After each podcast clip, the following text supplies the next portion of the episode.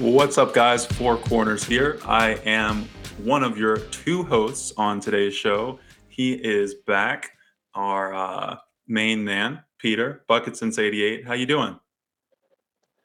Hanging in there. Uh, a little different time zone than you guys, but it's all good. We'll get it done. Cool. Yeah, you're in my uh, old stomping grounds as far as time zones, the East Coast. That's right. The least coast. Yeah, you could you could put it that way. You could put it that way. Um, I'm not gonna I'm not gonna debate you right now, but yeah, Definitely a lot uh, more humid I'm- than Colorado. Oh, that that's for sure. We've gotten some rain recently, actually. Some Yeah? clouds. Yeah, some snow, some hail. I wish the Nuggets the made day. it rain a little more often. I wish they could too.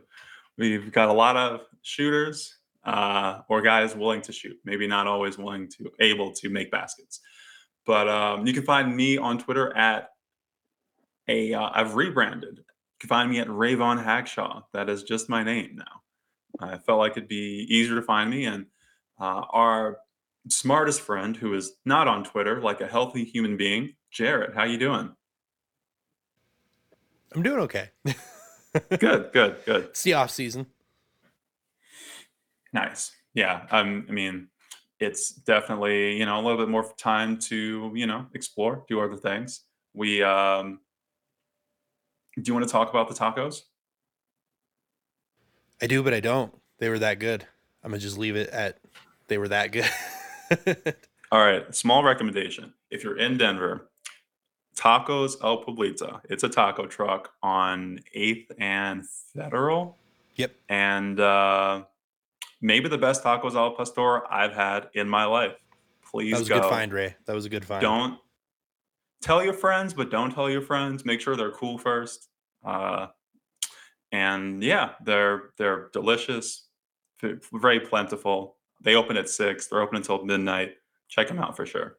Uh, let's get into basketball. Uh, peter it's been a minute since we've had you on and uh, since then the nuggets have been extricated from the nba playoffs by the golden state warriors who as so happens, are on their way to the finals. Um, where was your head at basically throughout that series? And if if you can recall, like what was your kind of takeaways immediately following? I mean, Jarett and Jarett and I were kind of down, you know, a little, a little, a little depressed. We took some walks, uh, some long walks in the park, and it, it took us some time to get back to a point where we could uh, feel good about life. it was a heartbreaker for us. But how did you feel about it? Um, I felt like relief. That was like the main thing. Um, Relief. Nice. Okay. yeah. It was just not a series I thought we were going to win. Um, I was really happy that they fought hard to get game four. Um, you know, it's not going to be a big deal, like in terms of NBA history, like whether you lost 4 0 or 4 1. But just like for the vibe of the team going forward, I think it was definitely important to show, like, hey, we know we're down guys, we're banged up, but we're still going to fight to the bitter end. So, you know, it's definitely a reflection of Jokic's chemistry and uh, culture and like Malone, you know, his attitude and just the whole the culture of the Nuggets is like we're not going to quit. So it was definitely good from that perspective, but I was also like relieved that it was over because if you guys Mhm. remember, Jokic was limping towards the finish line in that game.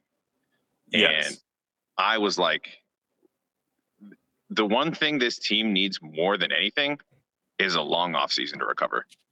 And I was just like, phew, when the clock hit zero, because I was like, okay, I think he avoided major injury. Now the team can finally rest up, heal up, you know, and and give it a go again next year. And, you know, of course, then we end up learning a lot more in the next few days from Michael Porter and Jamal Murray about like where they were actually at. And they're like basically finally admit, oh, we weren't even close. So we I think a part part of us part a lot of Nuggets fans still have this hope, like, hey, if we just can keep extending the series, like eventually we're gonna get guys back. And it's like That was me. I, I had no happen. hope going into like the first two games. Uh, this is not happening. The third game, I'm like, yeah, they're they're better than us.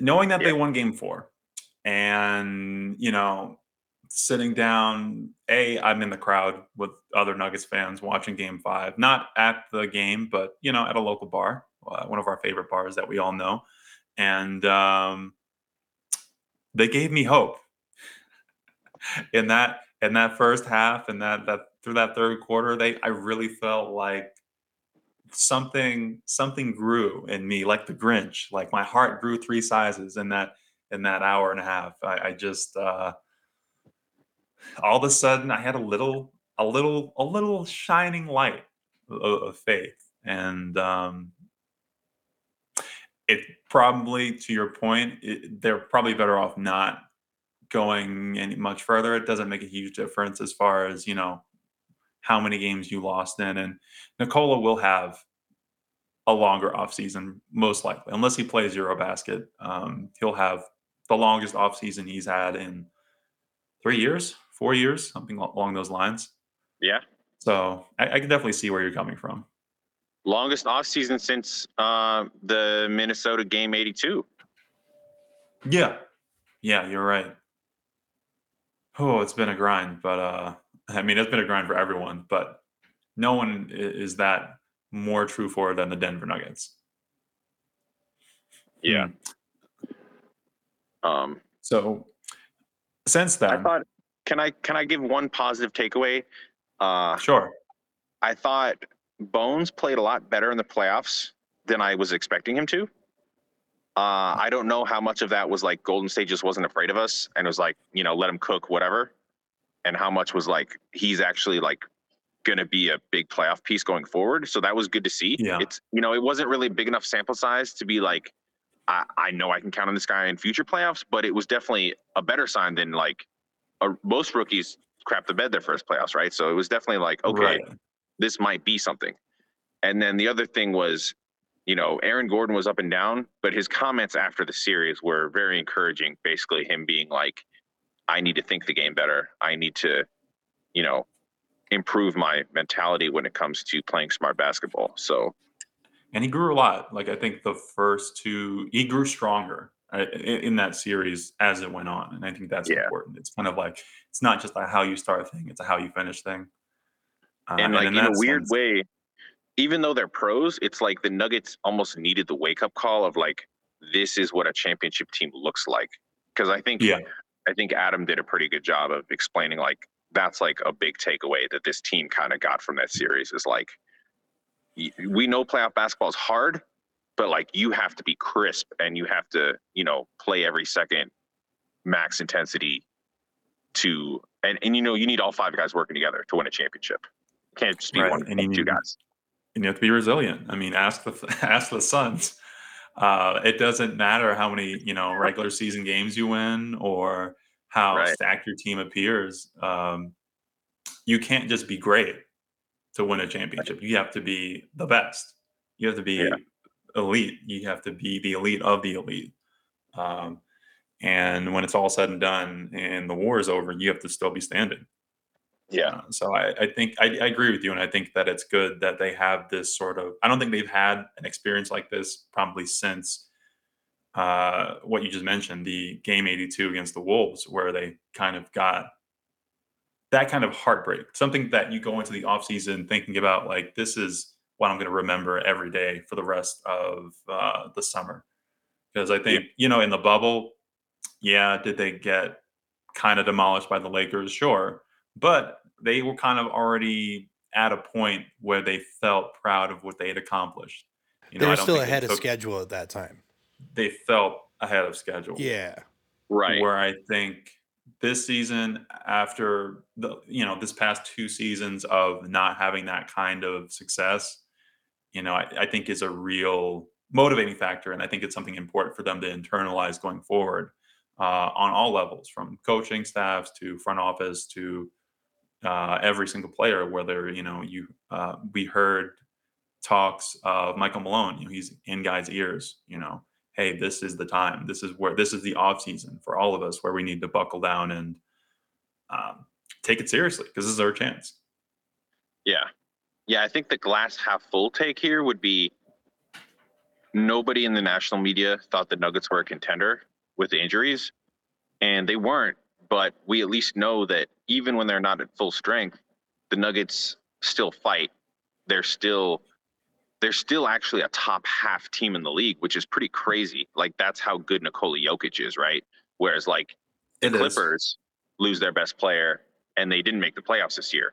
And everybody thinks the Clippers are deeper than we are. So that's kind Right. of interesting dynamic that Jokic was able to carry this team to 48 wins in the sixth seed, you know, which is pretty much why he got rewarded with MVP, deservedly so. Obviously, we all think so. Um, so I guess the glass half full, it's like, this is us at our worst. We're still like a bottom tier playoff team. The hope is kind of- you get the guys back and improve.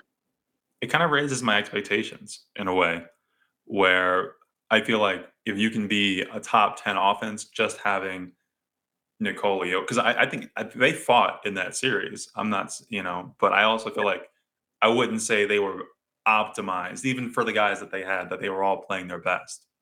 Uh, that we got the best performances out of each and every player. It kind of raises my expectations where if you're this good with Nikola Jokic and a bunch of guys. I feel like fully healthy, I think the goal should be, you know, we shouldn't just be a top five offense. We should be number one, you know, number one, number two, maybe.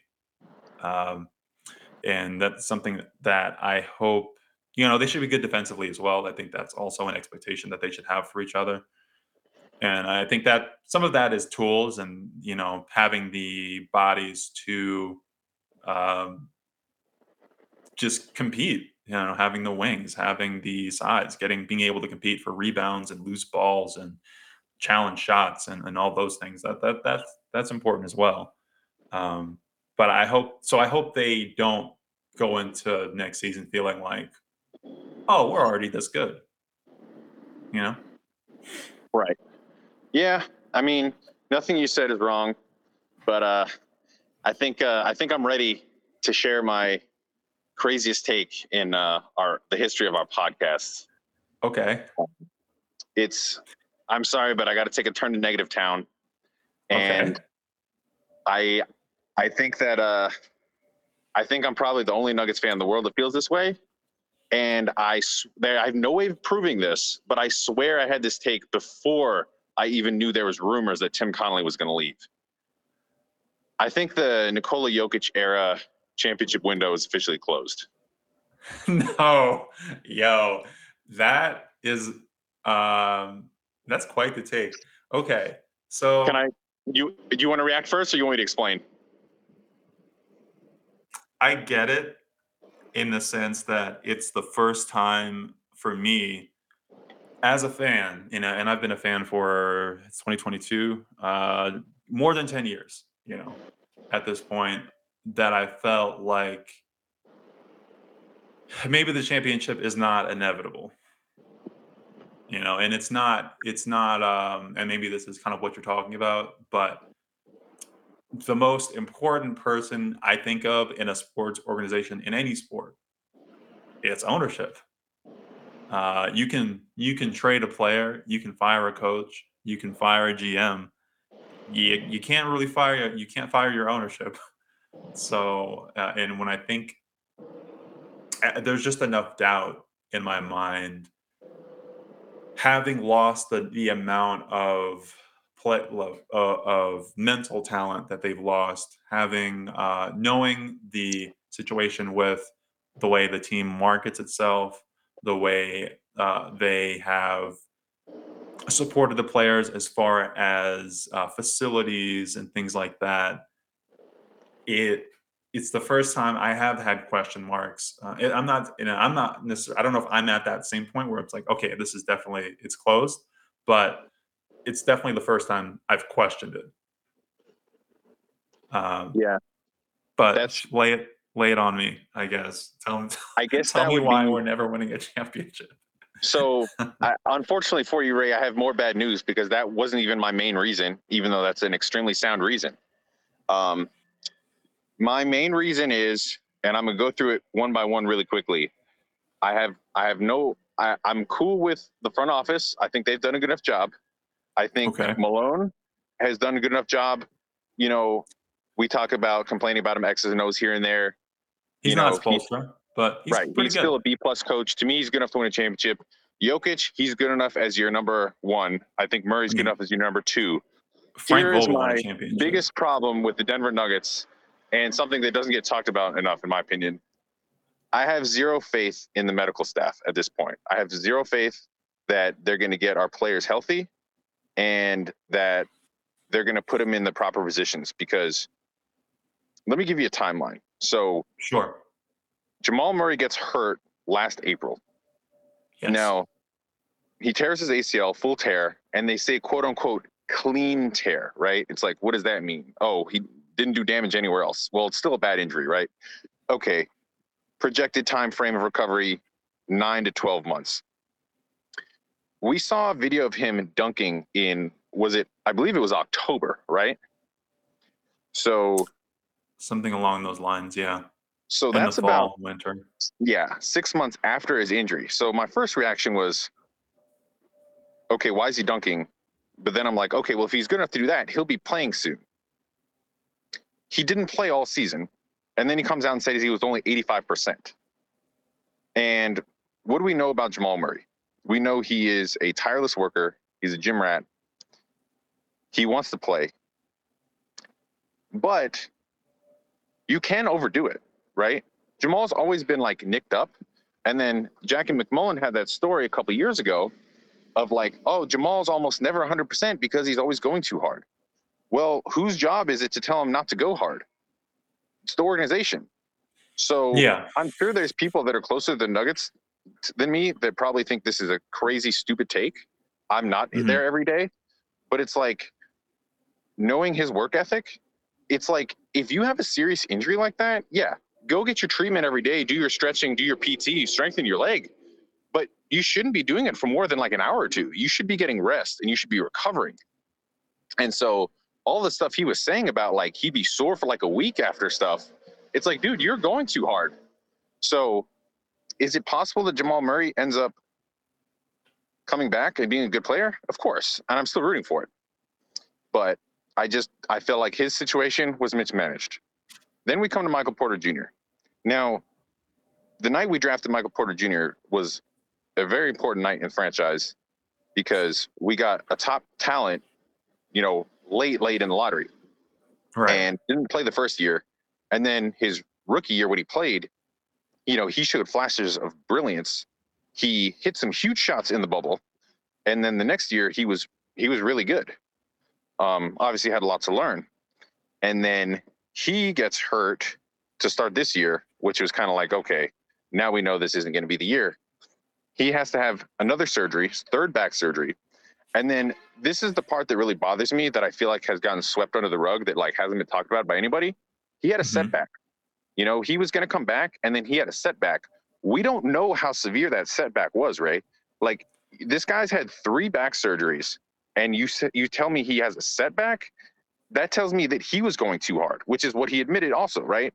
So it's like why is a guy who had back surgery pushing himself so hard to get back when you know it's like he's proven to be fragile. So yeah. you guys know I love Michael Porter. I love his game. I love his work ethic. That I can still compartmentalize that and have it be different than, you know, somebody's injury history. And so to me, unfortunately, from now on, he's just a guy you can't count on. Like he was talking about how, oh, we don't, I don't think it, you know, we didn't think it was a good idea for me to come back and just stand in the corner and shoot threes. Well, that's who you might be the rest of your career. Like, I, I'm sorry, but like that's actually what might happen. And then the third thing is Nikola Jokic getting hurt in that game and then Malone not pulling him out and then continuing to play him on the bad hamstring. And I'm just like, that's when I started to get really mad because I'm like, this is your franchise player. You're not going to win this series. Well, I know you're thing. never, I know you're Oh, never say die attitude, but it's like, this is this is Malone's fatal flaw, Ray. We've talked, we've joked about this, but like I'm not joking anymore. You know, why did Jamal Murray get hurt? We've talked about it. He's playing in his sixth game in nine nights. He shouldn't have been playing in that fourth quarter. So I've lost faith in the Nuggets medical staff, and I think the window's closed. And you know, my one caveat is the window can be reopened, but you know, until they have to nail the offseason, nail the draft, and hope guys stay healthy. You know, is there a path to it? Yes. Is it likely? I don't see it. Do you think on some level it's our, or not our, but the team's inability to heed the sort of warnings of the medical community at large? You know, I think it's kind of a bigger debate in the league in general as far as is load management acceptable, you know, on a regular basis? Is um you know, a lot of guys in the NBA players, they have a lot of agency as far as when they play and, and how how hard they want to go. Are you know, is Jamal even list? I don't want to say is Jamal listening, but are are are the are warnings even being sent out, or are the warnings not being heeded? If, if that makes sense.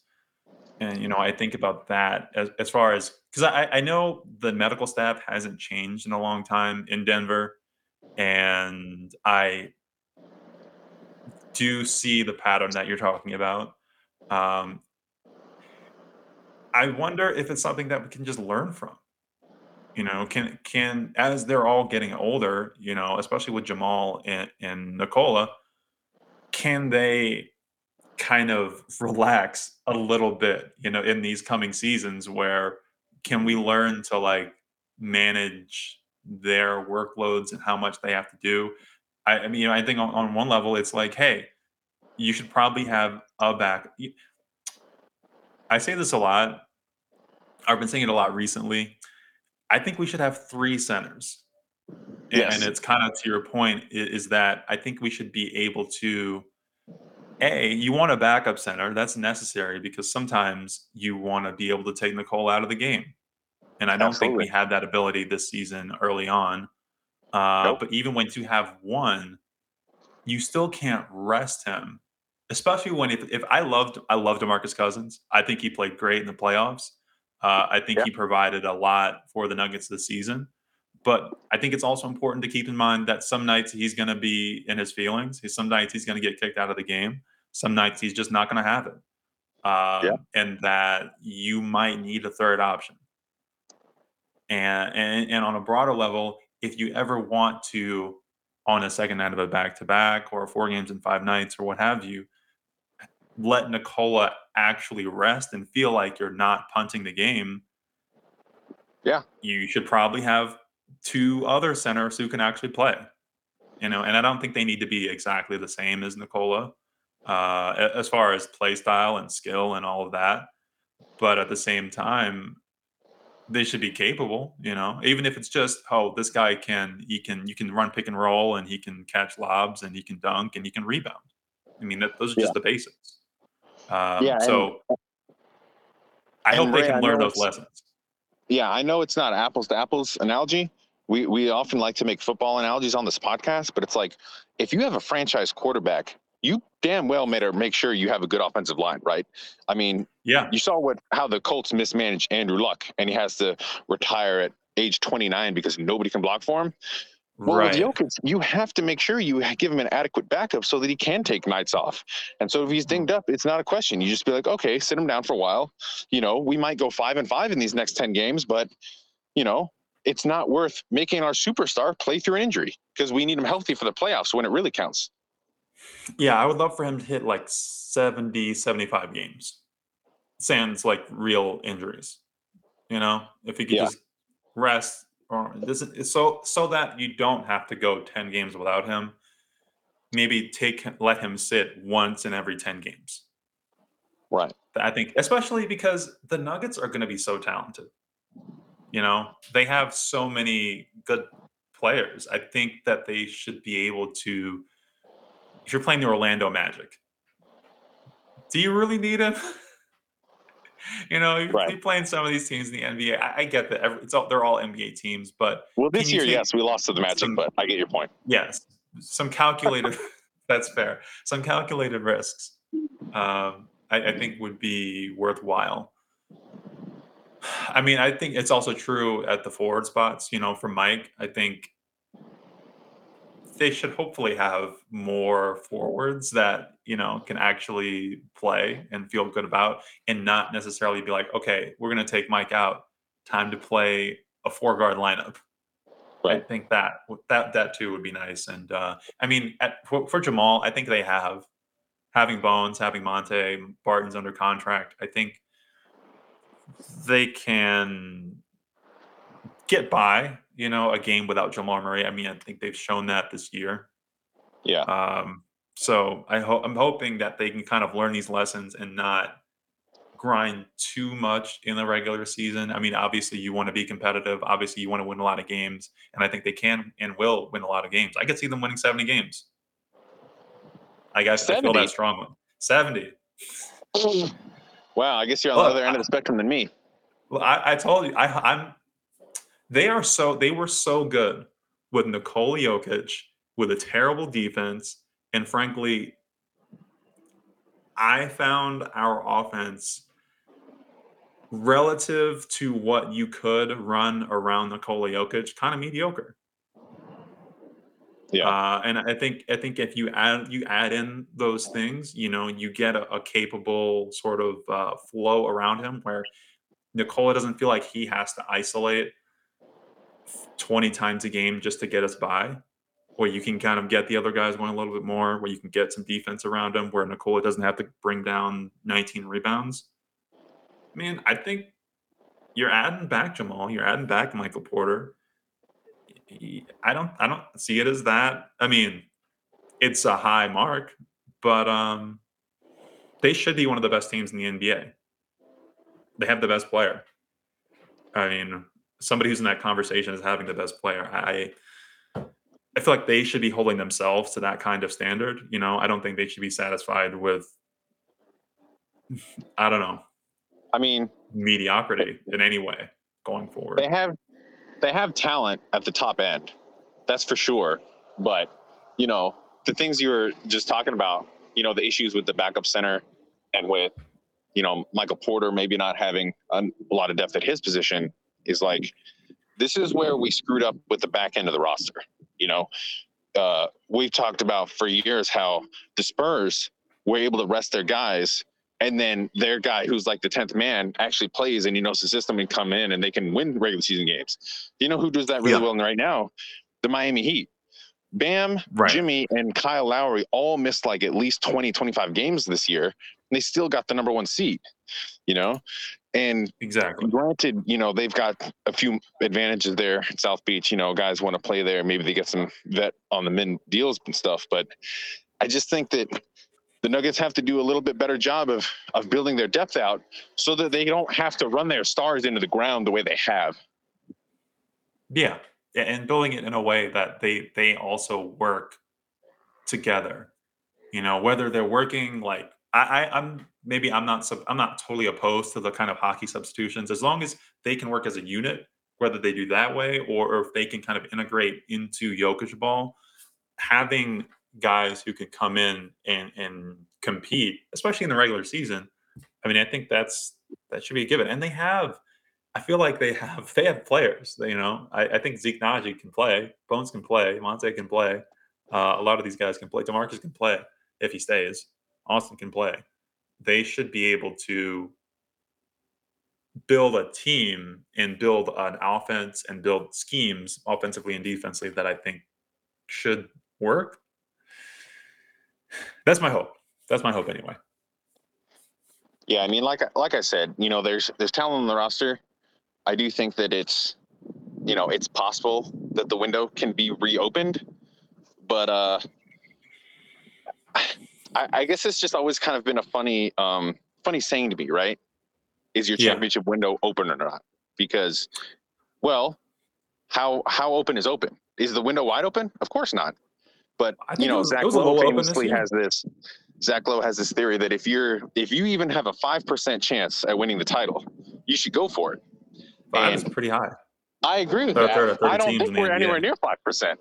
I think the window is basically like closed, but it's not locked. How about that? If somebody can come by and lift it, then it can be opened. But we got to nail the draft, and we got to nail free agency. I mean, I think anytime you have the MVP, you can win. You know, I, I think about that. That yes, we lost in five games to the Warriors, and the Warriors are going to the finals right now.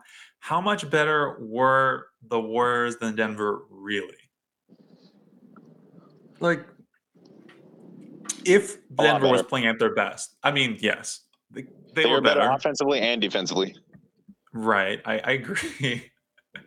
That's true. But I think the when I think about the last game, the last two or three games, those games were pretty close. You know, if, if you can not have those like first two blowouts, I think that will go a long way. And I think if you are if you can compete with the Golden State Warriors and you can if you can beat them in one game and you can keep being close in two or three games, I think you should be able to.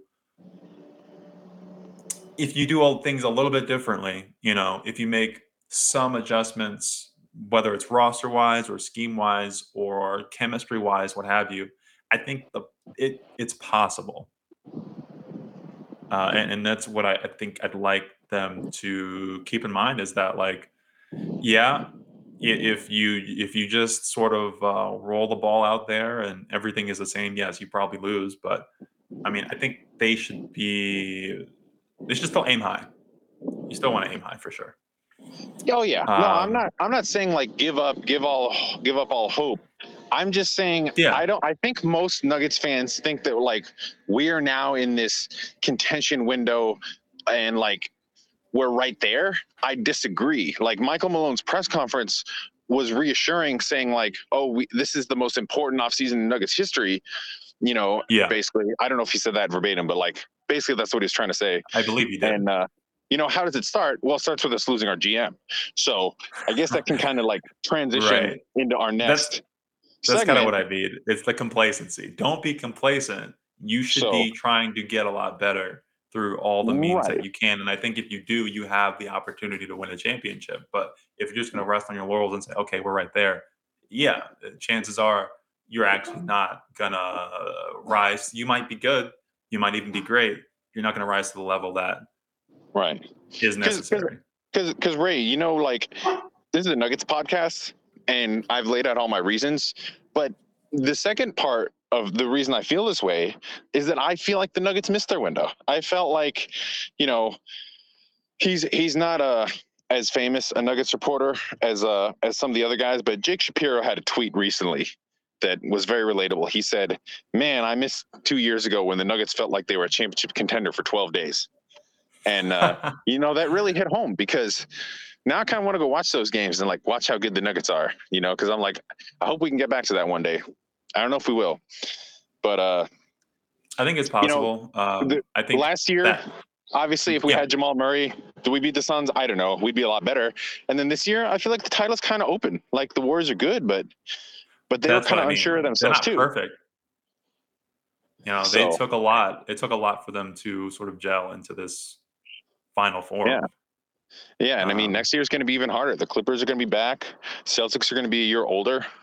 You know, that's a team we really match up poorly with, in my opinion.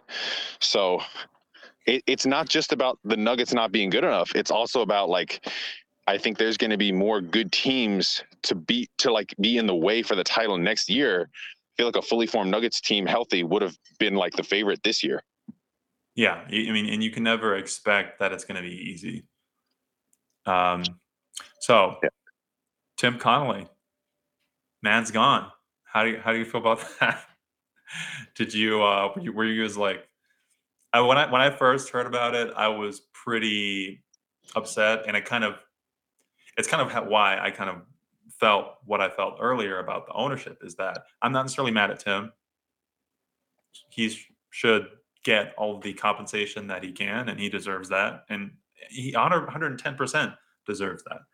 Uh, I'm not saying he's perfect, but it just doesn't bode well for me to uh, see the organization lose as many guys as they have. Yeah, I mean, I was definitely bummed out, but at the same time, like, I really want to ask Jarett what he feels about this because to me, it's like if something happens to you once, you can feel really wronged, but like, Fool me once, shame on you. fool me once, shame on you. Fool me twice, well, you ain't gonna fool me again. Like, the Kroenkes have been notoriously cheap for years. So even though I was initially upset, I can't sit here and act like I was surprised. This is the status quo. This is this is ops normal for for Nuggets fans. Yeah. Uh, and I get it. There are some, there are organizations in sports that don't necessarily, there, aren't necessarily the biggest spenders, right? Uh, but they have, maybe they have a pipeline of talent. And I'm thinking more like front office talent, coaching talent, that sort of thing. That for every, you know, you lose a Chris Finch, you lose a Jordi Fernandez, you lose a Wes Unseld, there's like another guy kind of coming in and, and moving up the ranks. And that's, I, I understand if they want to go this route, but they have to be prepared and skilled in re sort of filling that pipeline for me to feel confident about it. I mean, Calvin Booth, maybe he's another sort of success uh, on, in this trail of, uh, you know, Masai. I think he might be the best GM in basketball, best president, best front office executive. Tim, I think he- pretty good. I mean, below. he's not not yeah, a, a notch below, but no, nothing to sneeze at. Maybe top five, top ten, something like that. Yeah. and, and um, maybe Calvin Booth can continue to like maintain that standard, but Hopefully, every every time this happens, it's like rolling the dice. I I wanna I wanna believe that you'll find the right guy, and I want to believe that Calvin is is the right guy, and and maybe he is. Uh, but and, truthfully, I feel better about Calvin than I do about the coaching situation. I know that Jordi Fernandez is kind of like the under the underwriting uh, line of the sort of news news couple of weeks, but like I see Calvin Booth. I don't know who. I don't. Maybe it's that I just don't know our assistants and how much they do, and, and who is who are those depth guys. But I see the impacts of like I think Chris Finch especially. He's my. Fa- I don't want to say he's my favorite, but it was pretty evident what he did in New Orleans. It was pretty evident what he's done in Minnesota. You gonna where are you gonna get that back? Uh, where where's where are the new ideas coming from? How do we optimize yeah. I don't think know, they announced talent that we anything. I don't think they announced anything there yet, but I mean, I'm sure they'll fill the seat eventually. But Jarett, I wanted to ask you, like, what was your anger level when you found out Connelly was leaving? Were you like, "This is unbelievable," or were you just like, "Here we go again"? Uh, kind of neither, honestly. Neither of those really. It was more just like, ah, that kind of sucks, but I'm I'm not sure where I was. I, I obviously I wanted to keep him, but it's kind of like what you were saying. Once once especially once the equity part came out, I was just like, oh, he's gone. Oh, okay. It was like almost like instantly moving on. It's very understandable. Yeah. Right, because you knew the Kroenkes wouldn't match that part. Yeah, no, and honestly, for for the equity part, I really don't necessarily blame them. The Right. part when it when it started to trickle out that maybe if the offer was even competitive, he might be convinced to stay. That that's frustrating. But it's like you said, you you kind of you know what you signed up for when you became a Nuggets fan. Yep. did I? Sure Did I know? I don't. I mean, I, well, you're saw, a Ravens fan, so you're used to winning. I guess you you're now learning the Nug life. Oh, you gotta call me out. I was, I was, I But was trying to I, keep I that actually under wraps. I had a You- question for you go. earlier that I wanted that kind of would loop back to this as well. Peter, one thing that I've always made the argument for, and I've said it multiple times on this podcast is well, we can argue about Nikola Jokic resting, but if he wants to play, he's going to play because that's your superstar. He he does whatever he says. If Jamal wants Yeah. to push himself in rehab, Jamal pushes himself in rehab. But I yeah, was like, do wondering people listen? As you were as you were giving kind of your point on that, I was starting to wonder not necessarily if they put themselves in this position because I think every team is in this position to some degree, but if the Nuggets almost kind of took themselves this far down the road of well, it's up to the player, it's up to them, it's up to them. And I'm wondering if that was and that's part of what made Connelly great is he he trusted his players to make the calls. He trusted his coaches to make the calls. But it just when you were kind of laying it out, it made me wonder if that's one thing that we're not quite assigning to the front office and the culture. But is that something that's kind of been created because of it? I think that's a great point. I mean, I guess my initial rebuttal would be like Gregg Popovich told Tim Duncan and Manu and uh, Tony Parker to sit down, but he also already had championship equity when he was doing that, right? It's he like, has a cachet. Right, right. It takes a lot of equity to get to that point. So I'm not even necessarily saying it's anyone on the Nuggets' fault that it happened, but I'm Right. It does make me curious if if the Nuggets have almost been so player friendly that it kind of came to this point. yeah. I mean, I do feel like Malone kind of has enough cachet to like be bold about things. At least with this group, I feel like he does. You know, he's been here for is this eight years? That Around he'll there, have been eight or here. nine. I mean, Yeah. he's one of the most tenured coaches in the league. Yeah. I guess when you're a small market team with no championships, you gotta operate differently because the na- the main way you're operating is we want to keep our guys. So Right, At right. I least- think I think on some level they do have to do it, like you said. Yeah, I, I think the glass half full take, you know, in rebuttal to myself would be at least Jokic, Murray, and Jamal and uh, MPJ all still have seem to have high regard for the organization, right? Like Porter especially was like glowing, you know, that they let him do this because I mean he Yeah. he's got nothing to complain about now. He got the full bag, and they're basically letting him rehab all year. So I think he's still firmly like mentally in the fold in Denver, even Agreed. though we all think he's the guy that's like most likely to be out of here and like want a bigger market and stuff. But he's and yeah, he's not like a Ben Simmons type guy. No. I just don't think of him that way. I think he works Not hard. If he wants to play, he wants to For be sure. great. I don't think I also I don't even think money was like I think he had money before. You know, I don't think he was uh, coming from a struggling. And You know, we don't have to worry about him not shooting the basketball in the fourth quarter of a playoff game. Right. I mean, I think he has the confidence in, in himself that I'm not really. I don't think he's the kind of guy who would fold under pressure. Nope. physically, you know, maybe he gets pushed out of the way, but I think he's in terms of effort, energy, Yeah. the willingness to try, he's going to take the shot. You know, Yeah, I mean that's the worst part about sports, right? It's a bummer, but injuries can't do anything about it, I guess. yeah. Um, I, I would put. So tell me what you think of this. I feel like you can have two of these three things as an organization. Uh, since you're kind of outing me as a Ravens fan, this is what I've come to believe. You can be cheap, you can be loyal, and you can be successful. Yeah, the Nuggets are very loyal. Right. I, I I understand it. I can appreciate that. Lots of teams are loyal, I like um, but they're not cheap. You know, the Warriors are loyal for sure, Yeah. but they're not cheap. Um, Right. The Kings, you know, they're they're pretty loyal, I think, for the most part, uh, up- until recently, and they're not, you know, spendy. And guess what? They're not successful. Uh, I think there are a lot of situations where it. Could always be worse, right? yeah, these things are pulling against each other. So I mean, I'm hoping the Nuggets can. Um, we can all learn. Sorry, the we can. Give me just a second. But yeah, we can be cheap, we can be loyal, we can be successful, and I think those ideas tend to pull each other, pull on each other. Where you can have, it's hard to have all three. It's almost impossible.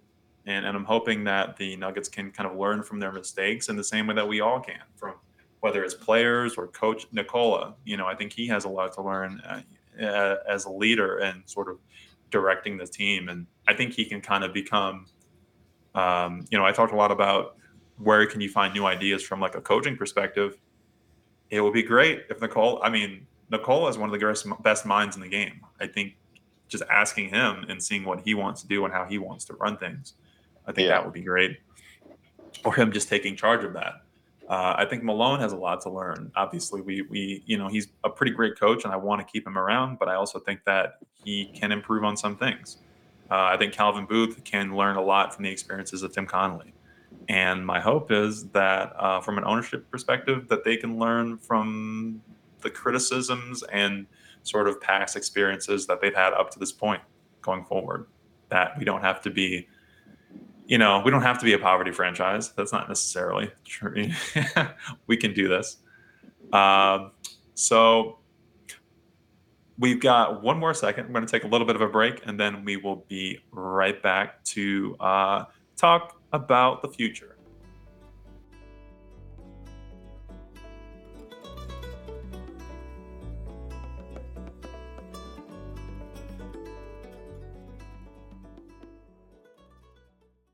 And we are back. So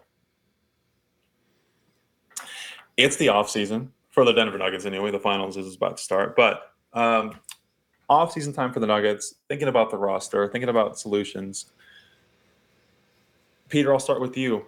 Do you have a uh, anyone off the top of your mind who you think of as uh, a free agent you'd like to see come to Denver? I do have a guy in mind that I think is realistic. And let me say that I'm not saying this guy is like going to put us over the top championship contention, but I think for depth purposes, uh, he would make a lot of sense. Okay. Andre Drummond. I agree. So That's Andre crazy. Drummond was a minimum level player this past season. Started for Philadelphia, and he was fantastic. Backup center for Embiid. Uh, and the Sixers had a pretty good bench this year. Then they traded him to the Nets, and he immediately became their starter because they just didn't have anything up front. And you know, this guy's who he's a former All Star. He was a disaster playing with LeBron, but how many guys we've seen plenty of guys not be able to play with LeBron, right? Right. Uh, I think he has proven that he can buy into a backup role. He could come in, be Jokic's backup, and he's young enough and durable enough that he can play starter for plenty of games if Jokic gets hurt or just needs to rest. So, you know, it's a guy that in certain matchups in the playoffs you can use him, and then other times you won't use him, and he'll probably be okay with it because that's just where he's at in his career. And I think even publicly, once he arrived in Brooklyn, um, he said that you know this is kind of probably going to be a temporary thing for him. So I, I think that's a great option. One, maybe one of the best, if not the best. Um, I mean, I would love it if you could keep if you could keep Boogie and Andre Drummond. But you know, either of those guys, I think I would feel good about kind of uh, running them as, as backup center options. And and with Andre Drummond in particular, I think he has the sort of maybe he's not the elite athlete he may have been at one point, but I think um, you know he can pull down his fair share of rebounds. He could he could have I could easily see him having a night where he pulls down 19 rebounds. I think the main difference I've seen between those two, I mean, obviously, Demarcus has the rough injury history, but I just Yeah. think from a, a personality consistency, you have to worry much less about Drummond getting a technical or just like getting Yeah. mentally taken out of the game. Like clearly, Cousins has more talent, right? Like he dropped what 19 points in that elimination game.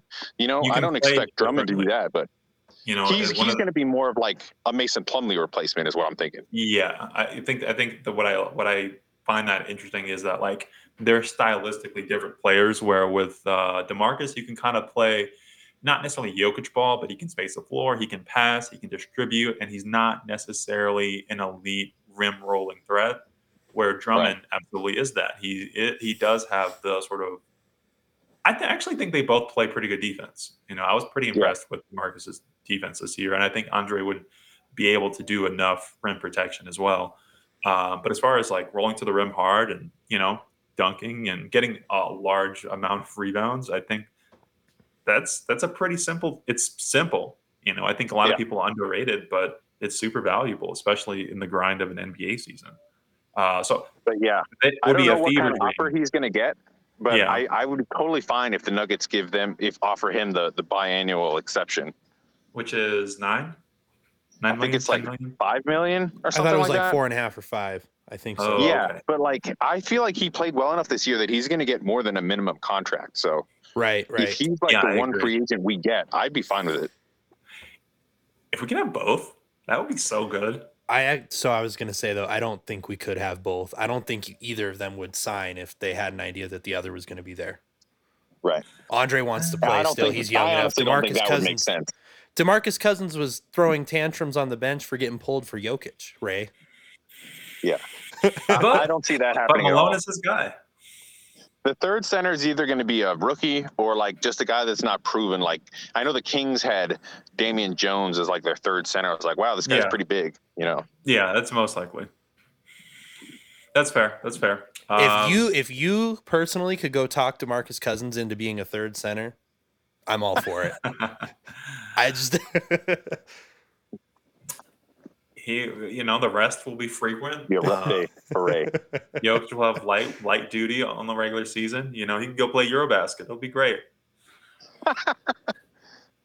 Oh my god, But, that'd be um, hilarious. What if they bring in Demarcus? Hey, you get to start the first two months of the season. If you play really well, then we'll trade you. Well, I mean, also, just, I just think like the championship likelihood goes intrigue. up meaningfully, um, and I think that's a lure for both of those guys. You know, looking at having Jamal back, having Mike back, knowing how good Nikola is. I mean, I think there is something to the Nuggets kind of being one of those teams that's going to be a title contender, and there aren't that many teams. You want to go join the Lakers? You want to go join? Uh, He was already know. on the Lakers. Exactly. That's what I mean. Like I don't there how many places are there that are like better situations than Denver? I- I can't say. Yeah. Um We'll see. I'll throw mine out It might end up being a game of musical chairs where he looks around and then is stuck Yeah. coming back to Denver. Who knows? I like Wes Matthews. You know, as a guy. Not, oh, I know. I'm not saying It's too he old should for me. th- a third string. This is like a third string addition. Uh, Okay. If you want to have a veteran, you want somebody who I don't even necessarily need him to play in the regular season. Uh, if you want to put him in bubble wrap and just say, you know, come playoff time, you we want you fresh. It, it's a guy who I would be okay with you bringing in. He has a little bit of he has a little bit more size. It's not like a Bryn Forbes move, Right. you know, right? We'd have like to we'd have to also get someone else that's the same position, so it's not like what happened with Jeff Yeah, Green, where it's like, ah, he's gonna play 12 minutes, and then all of a sudden it's like, oh, you're starting.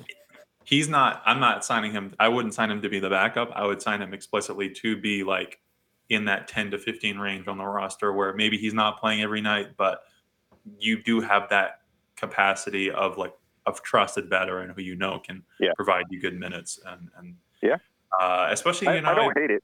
if you draft Yeah. a wing, you know, if you draft a guy in that three-two sort of mold, um, and, and that guy can absorb the bulk of the minutes, but then you have Wes in case of you want you want to break glass in case of emergency. Cool, I'm good with that.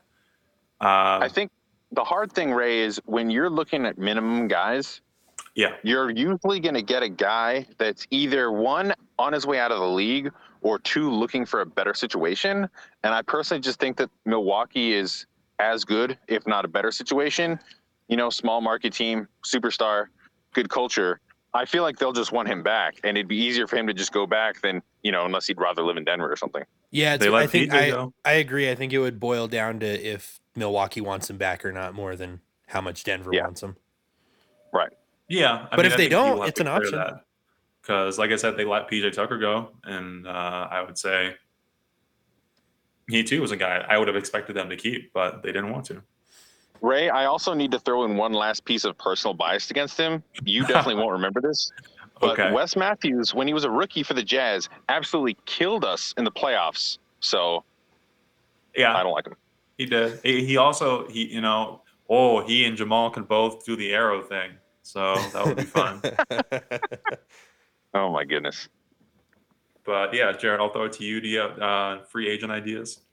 um, I was thinking, I don't know how many other teams will off- give him offers, so this could be off the board right away. But I like uh, Troy Brown Jr.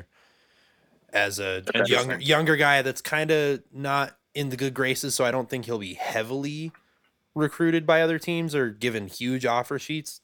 But it's possible he could just get out of the Nuggets price range. But if he kind of slides till the fourth, fifth day of free agency, that's someone I would I wouldn't mind pulling in as another actual wing, not kind of in that three two mold, not four or five. Yeah, right, right. He's 6'6", 215 pounds, mainly plays small forward.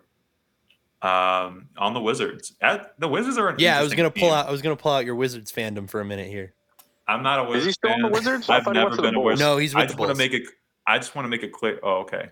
Uh, drafted by the Wizards. Sorry. drafted by the Wizards. I just want to make Yeah. it clear. I, I've never been a Wizards fan. Okay. I'm gonna keep calling you one. Please don't. if they move back to if they move back to Baltimore, I'll think about it. But yeah, no, not in my lifetime. Uh, Yeah, but Troy Brown's always been a guy who's like, he's got the measurables right, and you're like, why can't this guy put it together? Oh, Right. let's take a flyer and a flyer on him. You know, he'll work out for us. Right, exactly. Yeah. And that's why I like it for the Nuggets situation because let's take a flyer on him to be Yeah. 15 to 17 minutes a night, not a young team trying to turn him into a starter. For I do sure. love buying low and having low expectations. You know. Yeah, that's- that and, that's and that's really what one I could see having some upside, but if it doesn't, it's still You're in a good position. In the worst place, right? Uh, speaking of the Wizards, though, people have talked about it. KCP, Well, he's not a free agent, but yeah, I'd love to have him. Yeah. Yeah, that that's like everyone's dream Barton swap, right? yeah, Yeah. I mean, it's funny. I'd be in This is just me. as well. I I want Rui Hachimura. I know he's had kind of a disappointing, kind of low, skittish start to his career, but I kind of think similarly, kind of a guy You'd can have to give up- on. You'd have to give up Bones or Zeke or Monte in that trade. Yeah, I they seem to Zeke. like him more than more than a lot of fans do. Because I also really like Rui Hachimura. I could give up. I could give a Monte or Zeke, to be honest. Yeah, I think um, You're speaking my without language, like Ray. having any, without like having played on the trade machine or having any deals ready to go, I really think that uh, we're probably going to end up acquiring a rotation piece via trade. You know, one that we don't really see coming, but the, that once it happens, Oh. it'll make sense. Like I know It's Blackburn totally keeps talking about like- the Hawks are going to blow it up this summer, so they've got Bogdanovich. You know, obviously he's friends with Jokic. Um, you know, maybe we end up making a deal with the Hawks at some point. Maybe Gallinari gets bought out. That'd be that'd be quite a bit going out to get Bogdanovich though, because he's what at 22 million now. Yeah, That'd be interesting. a It'd be interesting. It's funny. He's- he got a decent contract. He's And we're talking about I mean, you can you can definitely build a trade around Bogdanovich and Barton. I don't know if that makes Yeah. us any better. Yeah. Um, but the, the Hawks have spent a lot of money. Yeah. Like speaking of people willing to spend, uh, Gallinari makes twenty-two million dollars, I think, on that team. Yeah. You know what I could also see happening, Ray? That you know, I could totally see it where what if Calvin Booth doesn't do the typical GM thing, which is like, oh, I'm brand new, I want to make a splash. What if he actually holds onto his chips? Will Barton starts off the season really well, like he usually does, and then he trades him at the trade deadline for help. Wouldn't that just be ruthless? That would be like so anti Conley. It would. That would I be very anti Conley. Ah. well, would that be ruthless? I mean, I don't think. this Yeah, I don't know if it'd be ruthless. it's too late. Point, it's too late for it to be ruthless. it's kind of due. I mean, he's he's never had a playoff run with like the fully healthy roster. You know, Yeah, I mean, I get it. I I'm don't think it'd be more fine. ruthless than shipping him off in the offseason because no matter what, if you're sending Barton to a non-playoff team when he's been trying to have a good playoff run for four years in a row, I guess That is I guess pretty just the one I guess mo- the one reason I'm looking at it this way, Jarett, is unless there's an obvious move, unless there's an obvious upgrade you can make this off season, I Mhm. kind of like that. You know what Bill Simmons has said on his podcast for years is like you don't have to make your team like set in the summer, right? Because like Memorial will make trades like at weird Agreed. times of the season. yeah, It you is know, you can hold on to your chips and then wait to see what other team situation changes, and then now all of a sudden somebody's available. You will have like a chemistry benefit to having a guy over the summer though you know being able to take a guy in training camp and kind of integrate Sure. him and uh, i think that Definitely. that's meaningful but i'm kind of past the point with will to, like where trading him in any sense is cruel Okay. uh, trading him two years ago might have been cruel but at the same time it might have been right uh, yeah. I also wouldn't So- mind keeping it. Like I, I, I don't. If we traded Monte and not Barton, I think that would also be fine. All I'm saying is, if you make a move this summer and it doesn't work right away, then you're Mhm. screwed. If you hold on to your chips, at least there's stuff you can do later. That's why I'm kind of No, looking at this either. draft as like, unless there's somebody we absolutely love, I would kind of like to see us just trade the pick for a first round next year. That way we can either target somebody else in the draft next year or have that extra piece of ammo if we need to go get somebody at the deadline. I would not like to see them not have. You know, I'd like to see them address the issues. you know, if they don't have the same, if they have the same like four rotation guards, I would like pretty upset. Well, yeah, I mean, but this has been your thing for a while. It's like, who are you going to be? Are you going to be a contender? Are you going to be this team developing all those young guys? I'm like, Not- finally. I've pushed back young, for years. I'm finally with you. Like, I don't think we should keep bringing in more young guys to develop. Like now, those end of the roster spots need to be vets.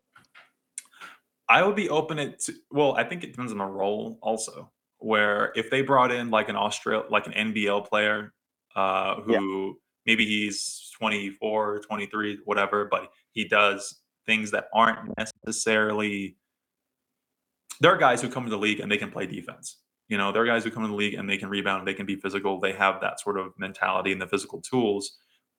Those things I think you don't necessarily need all the seasoning in the world for if that's like your bread and butter. They might need seasoning offensively, uh, and that that might be true, but I don't think we need like more players who are offensively polished in that way. I, I feel No, like none Malone and Jokic have, have run out of patience on developing guys at this point. Yeah. Well, It's yeah, time to that's win. kind of true. I mean, what does that say about Zeke Nnaji? Well, I think he's he's got the trust though. I, he, to me, it's it's all about injuries with him. Like I think I think he's ready to be a contributor. Like I'm I'm cool with him being like the backup three four. I would love to see him play small forward some. It would be great. I would appreciate it. I think they it could be work. It Yeah. could work well. Uh, but I still I feel like with Jam- but JaMychal's still here, so that's also the thing that I'm like, okay, are you going to pay nine million dollars for a for a third string big power forward? See, I think they can play together. I think you can play JaMychal at four, and then Zeke At the and MPJ on that bench unit, and then if you have Jamal back to run that bench, I think that's really going to open up the spacing and help Zeke too. So I, I think Zeke can have a big year. I think he can. I think playing down, what's the word? Down a position would be good for him. Yeah. I I think the, the big He man played version. great next to DeMarcus, right? Uh, I think they both played better next to more size. Yeah. Sure. Um, but I think the thing with him is like the big man version of Zeke is not that good. Like the when I what I, the the version of him I, I like is he projecting like what how big he's not that big. He- He's not that powerful. I mean, he can space the floor. That's Yeah. This Darrell Arthur. Like I, I like Darrell Arthur. Darrell Arthur's a good player, but I think if you can play like if the more the, the like lower down you can play, you can play on the wing, especially given that his strengths are already sort of perimeter oriented in terms of defense and shooting. I mean, Yeah. he would instantly become like not just like oh you know he's kind of an okay player to like oh yeah, he's immensely valuable. Um, Yeah. he could be he could be one of those like Robert Williams, Marcus Smart type guys. You know, maybe they're a little maybe a little bit clunky on offense, but you know they improve your defensive flexibility in a like an immense way. So I'd be interested. Yeah. Zeke's an interesting situation for sure. And the Nuggets need guys that can defend, and I think he's proven that he at least has the right mentality that he knows he's going to be on the floor mostly for defense. Right. Right, right, right. Um cool. I think we should probably wrap here. I we've gone on a little bit long, but that's okay. Uh but before we head out, did you uh Peter or Jarett, did you have any parting shots for us? I think Yeah, I Peter wanna said he had one during the break, right? Yeah. Yeah, I want to squeeze in one last take here. Okay. So this is like a, a mix, mixed mixed emotions take, but so as upsetting as it was that Tim Connelly left, you know, and then of course the whole Masai leaving got brought up again, like oh the Nuggets owners are cheap. The one good thing is, at least the Nuggets are losing guys because they're doing too good of a job, right? They're getting hired away. It's better than firing somebody. So Yeah. let me make an analogy real quick. So I don't know how much you guys call uh, follow college football, but completely different structure than pro sports, right? Way more teams. The best conference is the SEC. You know, teams uh, you've all heard of like LSU, Alabama, Georgia, Tennessee, Florida. They have like the best coaches, you know, because they could pay the most, and they often hire coaches that are at like lower schools. But a lot of the lower schools, they still have big time tradition and they still have winning programs. The Mhm. ones I think about is like Boise State. Um, you know, Colorado fans will know that, like, you know, back in the early 2000s, we hired Boise State's head coach. Didn't end up working out, but everybody's like, oh, what a blow for Boise State. They lost their head coach. Well, guess what? They just replaced them with a better coach. So Boise State is like this really good program, but they're not on the highest level. They're like lower tier. And I guess I guess what I'm saying is I feel like the Nuggets are like the Boise State of the NBA. You know, we're not big time, but Uh, we're a winning yeah. program. You know, we're we're the cute little engine that could, and the big boys just come in. You know, the LA's, the the the New Yorks, the Miamis, and the Minnesotas of the world. They just come in and they take our guys. The, Yeah, I mean, I think Minnesota's like the you- big boys. You keep your core together. You know, I, I think That's right. That's um, that's what's sad. We're now losing people to uh, you know, the powerhouse Minnesota Timberwolves. But if you can sort of continue to have that pipeline churn out talent, I mean, I think it's not a problem. So I, I see where like, you're you still from. have to pick up the pieces and move on. You can't just be like, oh well, now we give up. yeah, I mean, we're still, you know, we're still playing. I'm still going to watch, all the games. I don't want you to give up. Please don't. Um, so I would like to not be a stepping stone NBA franchise, but you know that's the hand that we were dealt. yeah, yeah, it would be nice. Uh, cool. Well, I think that's it for this episode. We uh, appreciate you listening. We appreciate, especially over the summer and the off season. We're uh, going to come back soon with uh, a few more episodes. Going to talk about some maybe some offensive options for the Nuggets going forward in terms of scheme. Uh, maybe talk about the triangle. Maybe talk about uh, some things that other teams have done that maybe that would work better or worse for the Denver Nuggets as currently constructed. So, uh, signing out for Peter, Jarett, Ray. As always, go Nuggets and have a great week.